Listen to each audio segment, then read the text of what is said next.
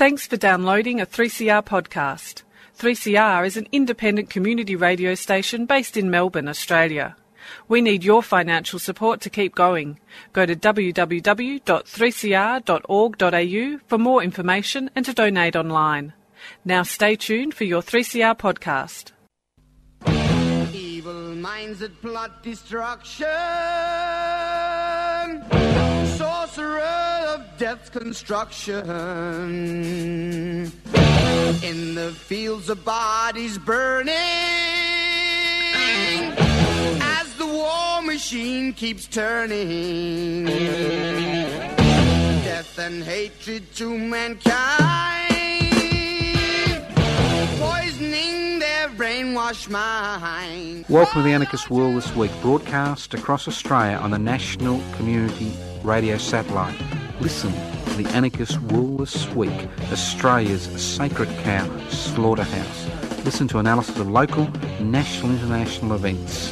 Listen to analysis you'll never hear anywhere else.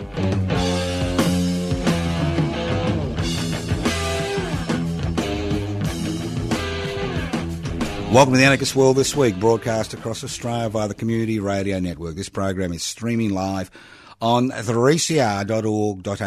The program is podcast. So if I have a coughing fit and you're disgusted and you turn off, don't despair. The program is podcast. If I survive the coughing fit, it will continue. 3cr.org.au. It's 1st of May, May Day. What does it all mean? Why is it important? Why has everybody forgotten about the 1st of May? I know there's a public holiday in Queensland and I think West Australia and the Northern Territory. There's no public holiday in uh, Victoria or New South Wales, if I, if I got that correct. I know there's no public holiday in Victoria where I live. And uh, the traditional, uh, what happens here in Victoria is people march on the first Sunday after May Day, which will be the 5th. That's right, the 5th of May. But not to be, be outdone, we actually, us anarchists, we always celebrate May Day on the 1st of May, and we've been celebrating since uh, 1886. Now, if you wonder what anarchy is all about, it's not just about celebrating May Day. Anarchos without rulers. It's about the anarchist struggle is a struggle to create a, a society without rulers. How do you create a society without rulers? Obviously, is important. Steps. There's no biblical kind of analogy or nothing in the Quran or the uh, Torah or the Hindu or the Hindu scriptures about it.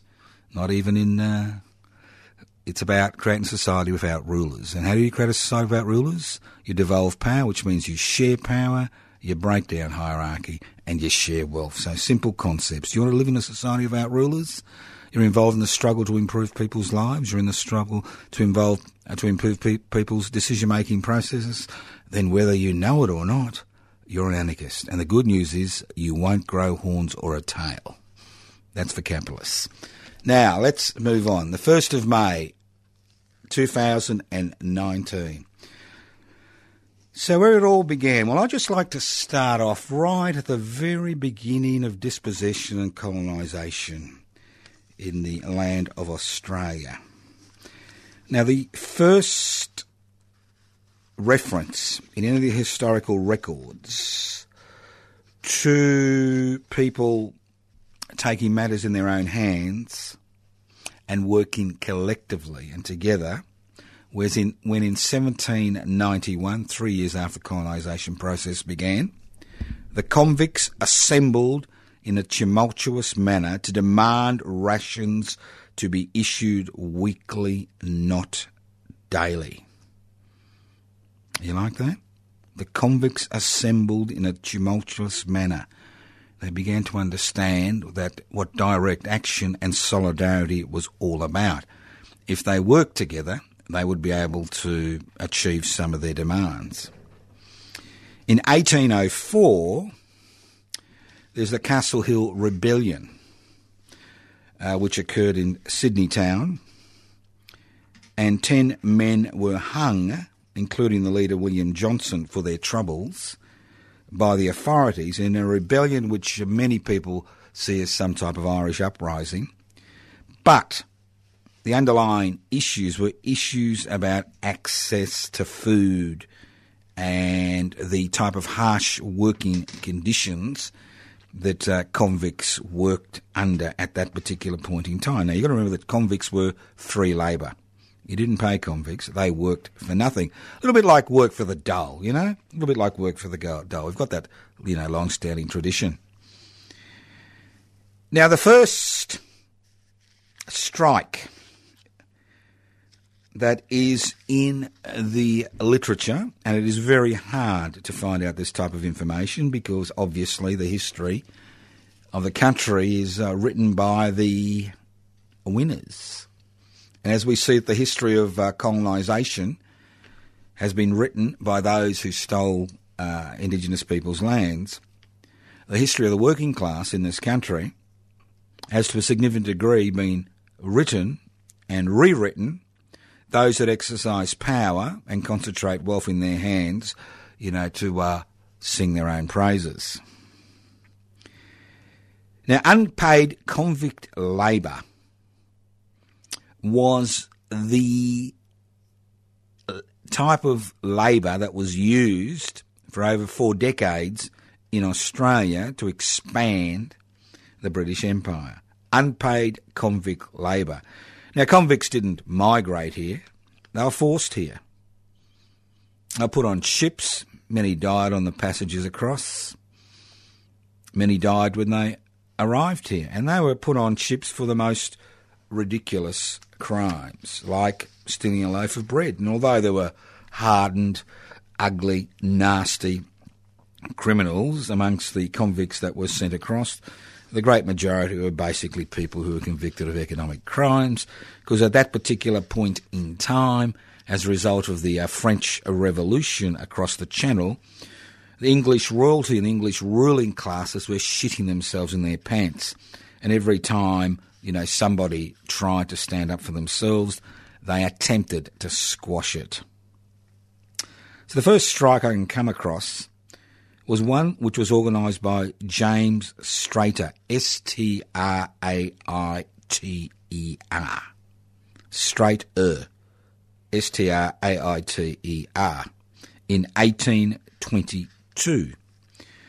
Now, I'm sure you old folk out there know all about Hannibal MacArthur, the richest man in New South Wales, the biggest squatter, the biggest landowner, the, dig- the biggest dispossessor of Indigenous Australians, the biggest employer, in inverted commas, of convict labour, whose wealth and reputation were linked to dispossession and the use of unpaid convict labour. In 1822, James Straiter organised a strike on MacArthur's property in New South Wales at the height of the lambing season. And he was charged with inciting his master's servants to combine for the purpose of obliging him to raise their wages and increase their rations. So obviously the wages were for the ticket of leave men and women, who were basically uh, out on parole, and the rations were for the convicts who still, you know, hadn't achieved their ticket of leave. So I'll read it out again because there are some very important. These are the exact words of the charge. Inciting his master's servants. They weren't workers. We had a servant master relationship something that a lot of employers would like to see brought back in 2019, and something which the Liberal National Party governments have achieved to a significant degree in changing the balance of power bef- between the employer uh, and employee.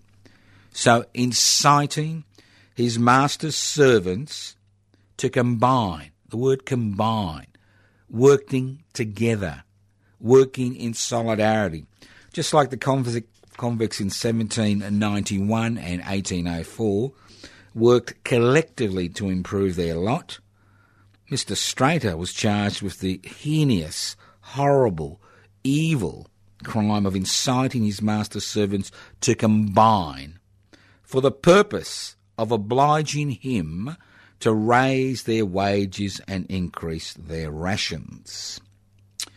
Although I understand the strike was partially successful because if you strike at the height of the lambing system, he's got a real problem. And he does have to listen to his servants, Mr. MacArthur, and his overseers. So, what did Mr. Straiter, Mr. James Straiter, get out of this? Did he get an Order of Australia? No, Australia didn't exist in those days. Was he freed as a convict? No. Was he paraded up and down the streets of Sydney as a hero? No. Was his name etched in the history books of this nation? No. Does anybody remember him? No.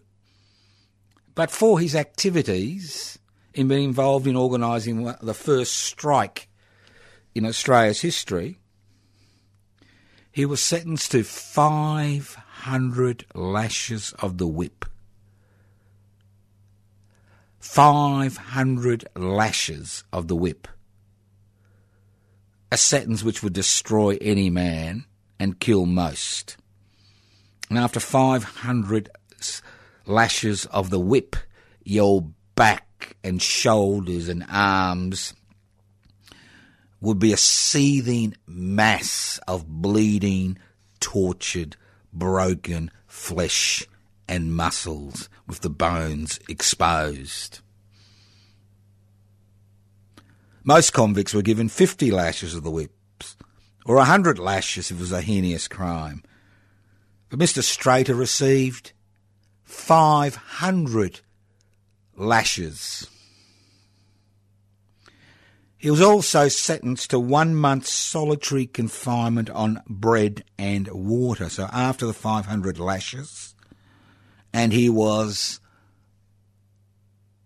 let off. I mean, tied. He's he was let off the uh, the poles he was tied to, and collapsed to the ground. His body was picked up, bleeding, and he was chucked into this hole for a month. Could you imagine the filth and the rats and the possibility of infection, septicemia and death, and a ration of bread and water? And if he by some chance survived this punishment, which was a legally endorsed punishment, he was to spend the remainder of his sentence in a penal colony like at Port Arthur in Tasmania. And what was his crime? Inciting his master's servants to combine for the purpose of obliging him to raise their wages and increase their rations. In the late 1820s, I think it was about 1826, six labourers from Dorchester, England, swore an oath and they tried to form a union for agricultural workers. For their troubles, the Tolpuddle martyrs, as they were called, were sent to Australia as convicts. But the resistance to this sentence was so huge in England. The English ruling classes concerned about peasant revolts quashed the sentences four years later. And that's whole part of Tolpuddle martyrs, many of which were sent to Port Arthur in Tasmania because they were considered to be the, more, the most dangerous of the dangerous because they had actually tried to form a union, were sent back to England. Now, as the number of migrants arriving in this country increased. There was increasing pressure on the colonial authorities to stop transportation of convicts to Australia. And it wasn't until late 1840s, early 1850s, the transportation ceased. But during this period, workers that had skills began to combine together in short bursts of activity to improve their working conditions. And in 1824, we saw a Coopers strike in Sydney, and a Coopers strike. Coopers are people who are, you know, put together barrels. Very important people in society in the early 19th century. And in 1829, Mr. Wentworth, another great man whose name is etched in history, a man who used convict labour, the typographical workers, those who set the little typographical plates on the Australian, went on strike to improve their situation. Now, trade societies began to be formed in Sydney, and the first trade society, which is the forerunner of trade unions, was the Sydney Shipwrights Trade Society. And this is people with skills came together and worked collectively to bargain for an improved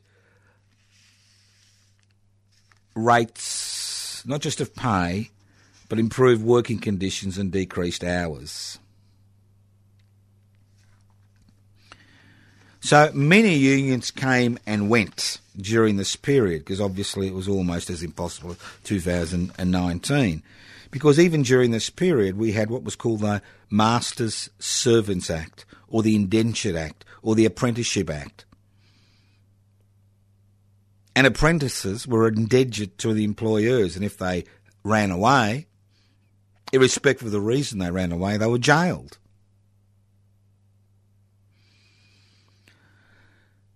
But things were moving, things were changing.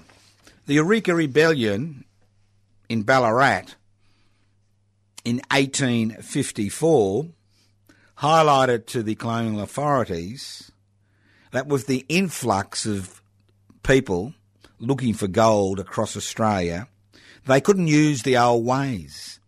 They couldn't use the lash. They couldn't imprison people, you know, for trying to work collectively together. That they needed to listen to working people. And in 1859, Charles Jardine Don was the first manual worker, the first worker, the first member of a trade association who was elected to the Victorian Parliament in 1859 as the member for Collingwood. He was a stonemason. He worked during the day as a stonemason and sat in Parliament at night because there were no wages for parliamentarians at that particular point in time, and only the rich could afford to be parliamentarians. But the emerging trade union movement decided that it was time to move into the political arena. In 18, on the 1st of October 1855, the Sydney stonemasons, who'd combined together in a trade association, won the eight hour day. Not the 40 hour week, but the eight hour day and the six day week under the slogan eight hours work, eight hours play, eight hours rest. And on the 21st of April, 1856, Melbourne stonemasons left their job at the University of Melbourne and went across to all the major building sites in Melbourne, including Parliament House, which was being built in 1856, called all their members off the workplace and quickly won the eight hour day because they worked collectively. There was no more fret from unpaid convict labour as the convict system of deportation to Australia had come to an end. So today I'll be, that's the 1st of May 2019, I'll be at the Eight Hour Monument in Melbourne, at the corner of Russell and Lygon Street, with other activists, other anarchists, other radicals who celebrate May Day. And the Eight Hour Monument was erected in 1903 by the sculptor Percival Ball as a direct result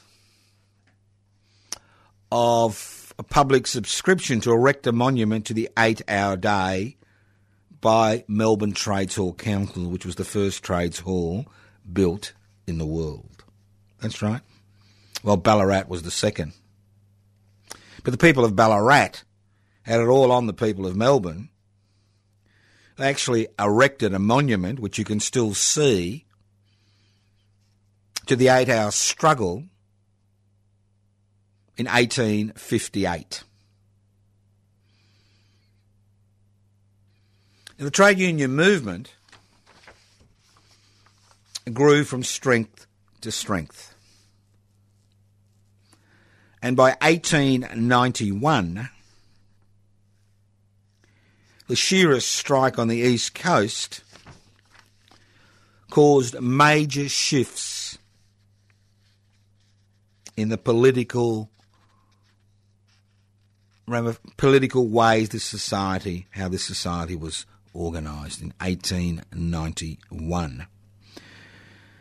Now, workers had been celebrating Labor Day, which is different to May Day, since 1871 in Sydney, when the stonemasons, the bricklayers, the carpenters, and the builders' labourers joined together under the banner celebrating uh, Labor Day, union is strength united to help. And if you go back through the archives and the records and you look at the marches to celebrate Labor Day, you will see thousands, if not tens of thousands, of workers and their families and supporters taking the day off and holding marches through the city reminding those that exercise power, reminding those that own the means of production, distribution, exchange, and communication that they and they alone are responsible for the creation of wealth. Without labour, money is irrelevant. Totally, 100% irrelevant. So where does all where does May Day fit into all this? Where does May Day fit into all this? And why do Australian anarchists, especially Melbourne Victorian anarchists, consider May Day the 1st of May to be their day? You listen to the Anarchist World this week, broadcast across Australia via the Community Radio Network. this program is streaming live on 3CR www.3cr.org.au. My name is Joseph Toscano. I'm hosting today's program. The program is podcast. You can access it by going to 3cr.org.au. May Day, the facts. Not the fake news, but the facts. And although only a few dozen people will be celebrating May Day in Melbourne, maybe a few thousand, in those states where May Day is a public holiday. It's important to understand the history of May Day and why it's so important to anarchists and other working people and radicals in this country.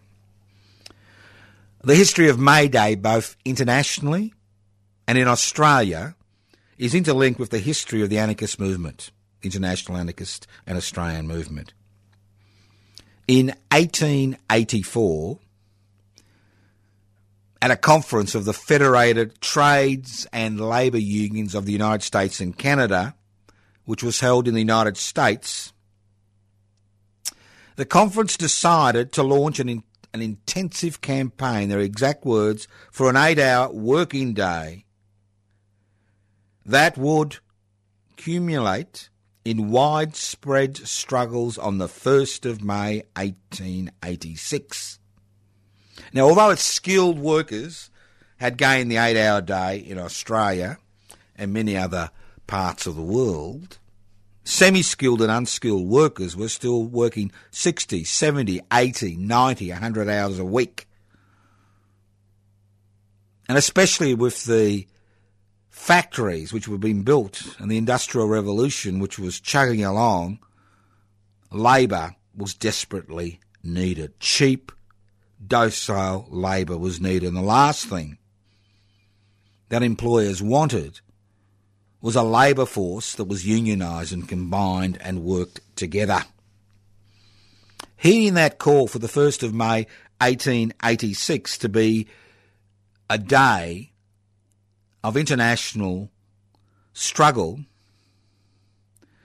demonstrations were held across the United States and Canada to mark the 1st of May 1886. In Chicago, over 30,000 workers went on strike and 80,000 took part in the demonstrations, a huge number for that time. And that was a struggle about the eight hour day. In Melbourne, little old Melbourne, little old Australia, on the 1st of May 1886, David and William Andrade, heeding the call of the Federated Trades and Labour Unions of the United States and Canada, launched the Melbourne Anarchist Club, Australia's first anarchist organisation. So, Australia's first anarchist organisation was launched on the exact day the first May Day was held. And let's not forget, the sun rises over Australia before the rest of the world if you exclude New Zealand, that that first May Day, that first act, was David and William Andrade forming the Melbourne Anarchist Club to herald in the 1st of May 1886. Now, back in Chicago, on the 3rd of uh, May, two days after, or three days, two days after the general strike and mass demonstrations across the United States and Canada, workers protesting outside Mackay Harvesters in Chicago were shot. Four were killed, dozens were wounded. And why, why were they killed and wounded? for having the audacity to combine together and agitate for an eight hour day and improve working conditions. Chicago anarchists organised a protest meeting at the Haymarket Square for the next evening. The rally was non violent. As the rally was breaking up, police, as they normally did, charged into the remaining few hundred demonstrators. Someone threw a bomb at the police lines, killing one police officer. The police panicked, firing indiscriminately into the crowd and at each other. Seven police and four demonstrators were killed, and over 100 police and demonstrators were wounded. Eight prominent Chicago anarchists were rounded up and charged with conspiracy to commit murder. Not committing murder, conspiracy to commit murder. Although only three of the eight, Albert Parsons, August Spies, and Samuel Fielden, had actually spoken at the rally. The other five weren't even at the rally. All eight that were charged with conspiracy to commit murder were found guilty. Albert Parsons, August Spies, Samuel Fielden, Michael Schwab, Oscar Nebe, George Engel, Adolf Fischer, and Louis Lingg. I think it's important that we remember their names. Seven were sentenced to death, and one Oscar Nebe to 15 years in prison. August Spies, George Engel, Adolf Fischer, Albert Parsons were hanged on the 11th of November 1887. That day again, the 11th of November 1854, the formation of the Ballarat Reform League, the forerunner of the Eureka Rebellion. 11th of November 1880, the hanging of Ned Kelly at Melbourne Jail. 11th of November 1887, the hanging of four anarchists in Chicago. The 11th of November 1918, the end of the war to end all wars, which was fought by workers at either end of the Bannon for the glory of God, King and country, not democracy or freedom or equality. 11th of November 1975, the dismissal of the Whitlam Labor government. I wonder when the next 11th of November auspicious date will occur. Now, Louis Lingg committed suicide in his cell the night before he was to be hung. And Samuel Fielden and Michael Schwab were both sentenced to life in prison. Now, surprise, surprise, a number of years later, all eight men were found to be victims of widespread hysteria, whipped up, whipped up by the Chicago Yellow Press, the Hearst Press. That's right, the Yellow Press, forerunners of the Murdoch Press. And it was later proven that all eight men had nothing to do with the bombing and those executed and those imprisoned received a full pardon. A full pardon.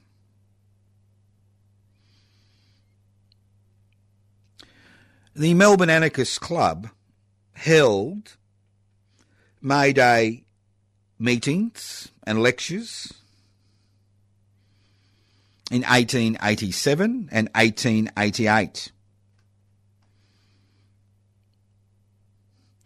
Three years later, on the 14th of July 1889, John Norton from Sydney attended the first, the second international in Paris, who decided, and these were all the labour organisations across the world, to make the 1st of May a day, a great day of international demonstration for workers' rights. So that very meeting where that decision was made by the Second International to make the 1st of May a day of international demonstrations on behalf of working people, John Norton from Sydney represented the Australian trade union movement, although Australia wasn't a country at that stage. May Day was celebrated in Victoria at the offices of Dr. William Maloney, who was the Radical Labor member for the seat of Melbourne for over 45 years at his offices in 1890 and 1891. And in 1892, sorry, I've got ahead of myself. The first May Day march that occurred in Australia occurred as a result of the shearers' strike and over a thousand men, women, and children, 600 on horseback, celebrated May Day, the 1st of May, in Barcaldine and Ipswich in Queensland at the height of the shearers' strike in 1891. Eureka flags were flown at this first May Day celebration, and there are quite interesting accounts, eyewitness accounts. The procession was led by four strike break leaders, strike leaders wearing blue sashes. Remember, the blue was not the, the, colour of royalty in those days; it was the colour of struggle. The blue from the Eureka flag. In, 18, uh, in 1893, moves were made in Queensland to have the eight-hour day celebrated on the 1st of May instead of March and that occurred. In Melbourne, well known Melbourne anarchist Chummy Fleming, who which Chummy Lane in Carlton is named after,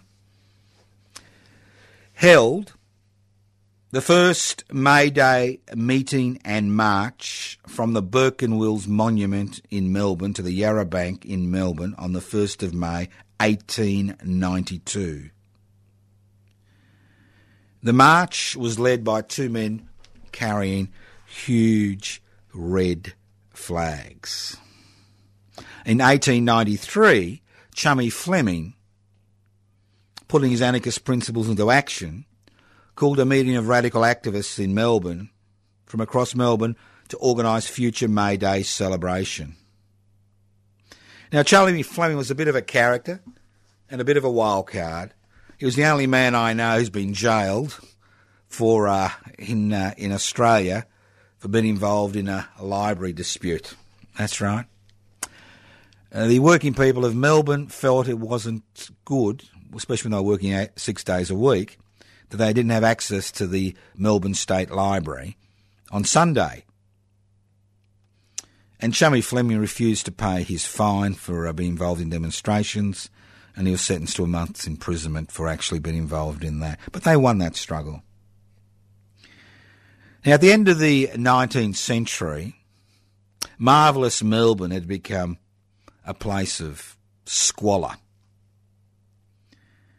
Not only was there a great deal of homelessness and despair and unemployment, there was even starvation in the streets. Chummy Fleming, near Princes Bridge, jumped onto the running board the Victorian Governor, Lord Hopetoun. And uh, told him about the plight of the unemployed and the poor and the homeless in Melbourne. The governor listened and said, How can I help? And Chummy Fleming asked him to provide food for the unemployed. And he said, I can't do that, but I've got six I've got six cases of French champagne in my cellar. I'm happy to donate that to the unemployed. And there are pictures in the mid 1890s of Chummy Fleming donating 60 bottles of champagne in his boot shop in Lygon Street to about 6,000 people. Talk about the loaves and fishes. I wonder if he had the same help from the Lord that Jesus Christ did, but that's a different story, which has got little to do with uh, May Day. Now, Chummy Fleming died in 1950. He took part in every day, every May Day demonstration, although during the 1920s he wasn't very welcome because the May Day march was basically uh, dominated by our Stalinists at that particular point in time. But he always participated, starting long before the march started, but walking very slowly so the march caught up with him. And when he died, his only wish was that his ashes be scattered on the Yarra Bank on May Day. Now, the following year, as May Day approached, nobody could find his ashes. So the, so the Butchers Union was uh, asked to, you know, bring some ashes. This this lad arrived this huge tin. I mean, are those of you who've had uh, family cremated or friends cremated will know it's not that. you don't get this huge tin. So it was a very windy day in 1951, and as the ashes were thrown into the wind, what were purported to be Chummy Fleming's ashes were spread among the crowd of people were coughing like I just did and spluttering as his ashes, or some poor animal's ashes, went up their noses and ears and mouths and eyes. So Chummy Place in Carlton still bears his name, and uh, if you want to learn more about him, the State Library of Victoria is a great place to go. So why, why, why do we bother? Why do we bother? Why do we bother 133 years later to celebrate May Day on the 1st of May? Why am I bothering to waste my afternoon by going to the eight hour monument at midday with a few other few dozen radical activists and anarchists to celebrate that day? Why do we walk to Her Majesty's Theatre at 219 Exhibition Street? Because Her Majesty's Theatre held the office of the Melbourne Anarchist Club When the Melbourne Anarchist Club was formed in the 1st of May 1886, they needed officers. And they were able to get a room in the Her Majesty's Theatre on the third floor. Although the current Her Majesty's Theatre is not the original Her Majesty's Theatre, that burnt down in a fire. So today we will be congregating on the 1st of May in Melbourne at the Eight Hour Monument at the corner of Russell and Victoria Street. At 12.30 we'll walk across to Her Majesty's Theatre to pay our respects to the members of the Melbourne Anarchist Club. And then we'll be uh, crossing the road. Oh, there must be at least 22 metres journey to the Paramount Food Hall, basically a food hall uh, for a quiet lunch, May Day lunch. And if you are still in the mood for celebration, uh, tonight at 6 pm, from 6 pm to 9 pm, is our May Day dinner at La Porchetta's at 395 Lygon Street, Carlton North. So you're welcome to all of those events, but there's no catering. You buy, you pay for your own food and drinks, but you can just come along and have a cup of coffee. You don't have to. Have, you don't have to eat. So mark the 133rd anniversary of the Australian anarchist movement. Mark the 133rd anniversary of the uh, May Day uh, in this country and around the world. So why?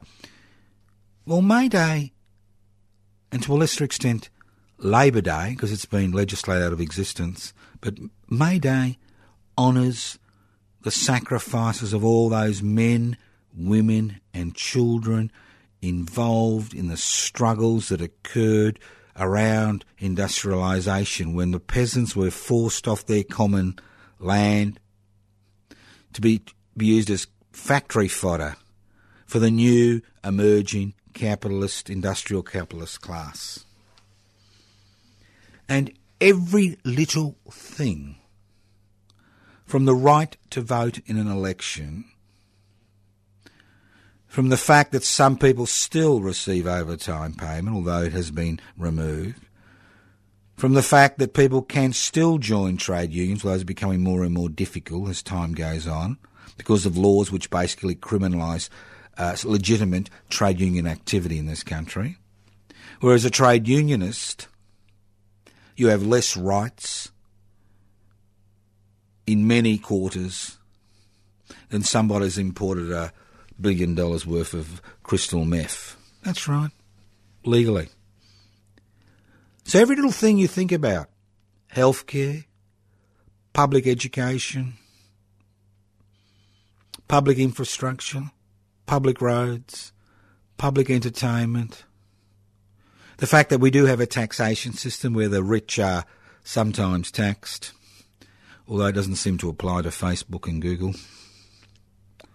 The fact is that all those little perks, all those little things that you have at work are the result of the struggles, the blood, sweat, and tears of men, women, and children over decades who have won those rights for us. And today, in 2019, we have forgotten. Anzac Day is about less we forget. May Day is about we have forgotten. We have forgotten that everything we take for granted, even the fact that, you know, that everybody, public housing, everybody's business crowd was on the steps of the Victorian Parliament House this morning at 8am to 9am to highlight that issue. We have forgotten that right would not have existed without the efforts of tens of thousands, if not millions, of Australian men, women, and children involved in industrial, workplace, community struggles. And we've seen the trade union movement join community struggles during the Green Ban days the Builders Labourers Federation. And we have seen that it's those industries that are unionised, that work collectively, that have the best outcome as far as working people is concerned. And those people who are forced to bargain individually or who are browbeaten into not joining a union or not employed because they're union members find that all those rights and liberties and financial bonuses and public assets which you can access have all disappeared with the increase in casualisation with the refusal of people to pay award rates, with the importation of cheap labour for the very purpose of stopping the trade union movement from working in particular areas. And the list goes on and on. So on May Day, we honour those men, women, and children, many of whom died, many of whom were pilloried, many of whom were ostracised, were blacklisted, were never able to work in their chosen field because they had the audacity to stand up for the people around them. So on May Day, we remember them. And I encourage you to join me and many other activists and radicals and anarchists Wednesday, this Wednesday, the 1st of May, at the 8 hour monument at midday. And if you can't make it this year, there's always next year and the year after and the year after. As long as one or two or three of us remember that day, May Day will continue to live. But more importantly, it's the spirit of May Day that will continue to live. Listen to the Anarchist World this week, broadcast across Australia via the Community Radio Network. Now, I'll just move on to a few other little issues before we disappear. Now, I don't know if people have, you know, noticed what's been happening in Sudan. I try to keep up to date because we are seeing one of the few social revolutions that we have seen in the history of humanity. This is not just an economic revolution. It's not just a revolution about overthrowing a dictator. It's not just a revolution for bread. It's a revolution for a change of life a change of way people interact. And two days ago, the Sudanese Islamic Brotherhood, which was instrumental in introducing Sharia law after the 1989 coup, which saw coup which saw al Bashir in power, we have seen that conference closed down by demonstrations who want to see the end of Sharia law in Sudan.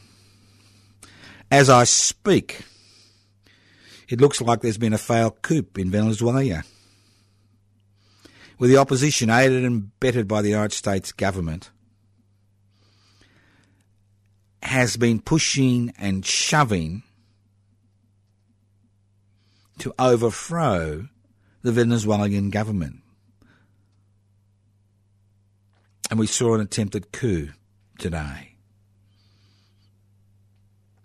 And this struggle is not finished. Now, if you are interested in following this up, there is a gathering down at uh, the Maritime Union of Australia at uh, 46 to 54 Island Street in West Melbourne at 4 p.m. Entertainers. It's a $20, $20 entry fee you know, to assist the uh, Venezuelan people overcome this particular hurdle they are now facing. Because if you read the mass media, you would think that the current government are mass murderers. Hmm? Sometimes you've got to read between the lines. But getting back, so keep your eye on the Sudanese revolution and what's happening in Venezuela because they are indicators of what people can do when they work together. The thing about the Venezuela, uh, the Sudanese revolution, the social revolution, is it has no friends. The United States, Saudi Arabia, the United Arab Emirates, Britain, France, Iran, all terrified. They're terrified because they're seeing people power in action. If it wasn't for the junior army officers and rank and file soldiers in the Sudanese army, this would have finished long ago in a bloodbath. But people are holding their nerve and we, we offer them our support. Now, public housing. We're going to hold a 24 hour demonstration on the steps of the Victorian Parliament House to mark the winter solstice, the 21st of June, from midnight to midnight. It's a Friday. So put it in your calendar, take the day off of work if you're working, if you're not. Midnight to midnight. The shortest day of the year, possibly the coldest day of the year, to highlight the growing problem of homelessness and couch surfing and inability to acquire access to reasonable accommodation in Australia, across Australia. If you go to the hashtag, hashtag steps to a home. Why steps to a home? Parliamentary steps, change of legislation, use sales tax revenue, sorry, use um, stamp duty revenue from the sale of homes for public housing house 15% of Victorians in public housing within a decade. Simple slogan, simple solution to what is becoming an intractable, complex problem. So if you're into this, you know, the game of uh, go hash, hashtag steps to a home. And that's the, and that's the steps to a home, Parliament House steps, steps to a home. Changing legislation. As I keep saying over the last two years, it doesn't need a revolution. It doesn't need a social revolution. It just needs a majority of votes in both houses of parliament to make public housing a central issue in this country, not just the state of Victoria. And talking about unacceptable governments, yeah, you've got to hand it to the people of Saudi Arabia. President Groper, Trump's major ally in the Middle East, only, you know, major ally after Israel in the Middle East, just executed, as I said before, 36 people, public beheadings, mostly Shia Muslims, and one poor human being who'd been beheaded, his body was publicly crucified to act as an example. These people have worse than Islamic State. They are responsible for some of the most worst atrocities in the history of the planet, in the history of the 21st century. They are behind many of the terrorist outrages which occur around the country, and they continued to be supported by the United States government. Well, the thing about human rights is, I hate to tell you, they're universal. They are universal. As the Sudanese people struggle against the yoke of Sharia law, wanting to overthrow that yoke, we begin to understand that human rights are universal. They are universal and they apply to everybody, irrespective of cultural norms, irrespective of language groups, irrespective of religious belief, irrespective sexual orientation, irrespective of uh, race, irrespective. They are universal. Universal. And many people have forgotten. As we kowtow,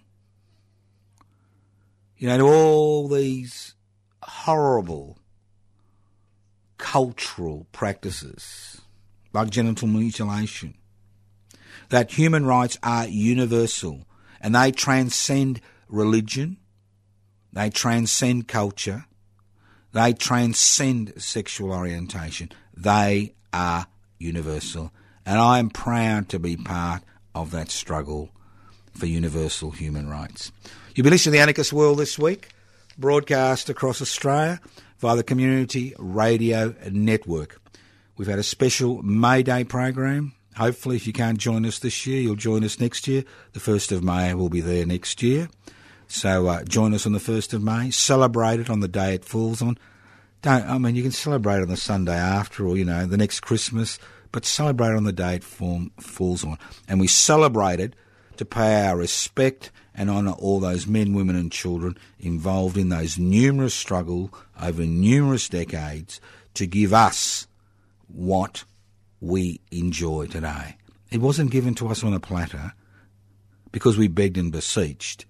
It was given to us because we combined together, we worked collectively to ensure that our needs and the needs of our children and grandchildren are put before the needs to create profits for a small group of people.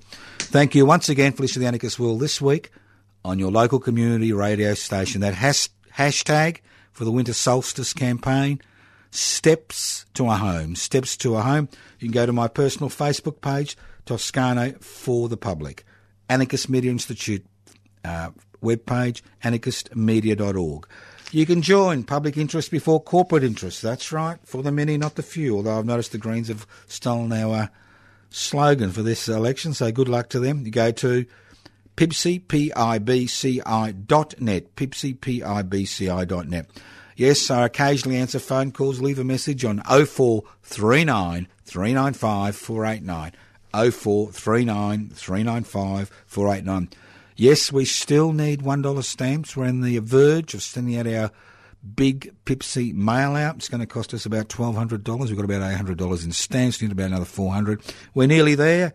we're ready to go. And don't forget, regular listeners of the Anarchist World this week in Melbourne, the 3CR Radiothon is on the 12th of June. That's right. Just round the corner, collect your pennies, do what the rich and powerful do. Claim a legitimate legal tax deduction for listening to the Anarchist World this week on your local community radio station. Thank you once again to the Community Radio Network for broadcasting the Anarchist World this week across Australia. Listen to the Anarchist World this week on your local community radio station next week. Evil minds that plot destruction. Death's construction. An analysis you'll never hear anywhere else. Anarchist World this week. Australia's sacred cow slaughterhouse. 10am every Wednesday. Listen to the Anarchist World this week for an up-to-date analysis of local, national and international events. Poisoning their brainwashed minds. Oh, Lord, yeah.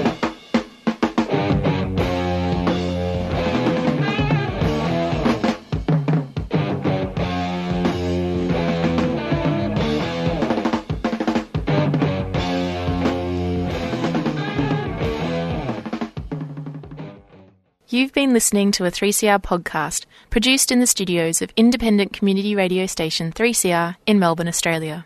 For more information, go to www.3cr.org.au.